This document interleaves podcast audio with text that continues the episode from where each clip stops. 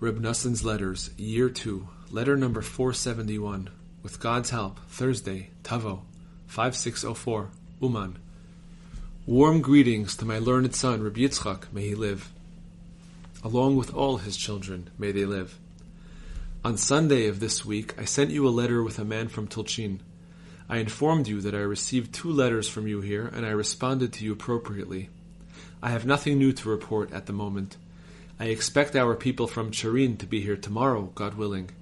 And if I receive any news from them in connection with the marriage arrangement, I will inform you as is fitting.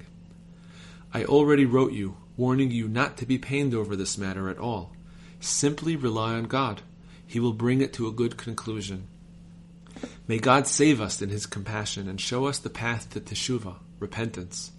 May we merit to attain the mystical meaning of the month of Elul on the practical level to fulfill who makes a path in the sea and a road through the mighty waters.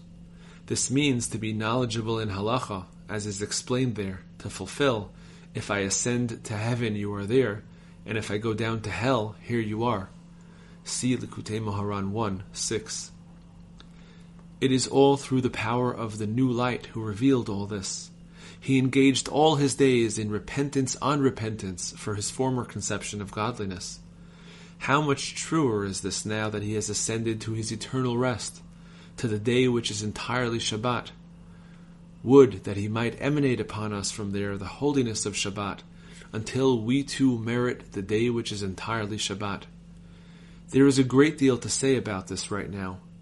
May we only merit to fulfill the Rebbe's words properly, as God and He wish us to. Then we will enjoy good forever the words of your father, waiting for salvation, Noson of Breslov. Greetings to all our comrades with a great love, in particular to my illustrious friend Reb Nachman, may his light shine, grandson of our master, teacher, and Rebbe of holy sainted memory. I very much yearn for him to come here for this approaching Rosh Hashanah. It will benefit him in this world and the next. It is impossible to write much. May God allow us to prepare ourselves as we should for Rosh Hashanah, and to feel from now on the power of the holiness of the day, for it is awesome and frightening indeed, from the Rosh Hashanah liturgy.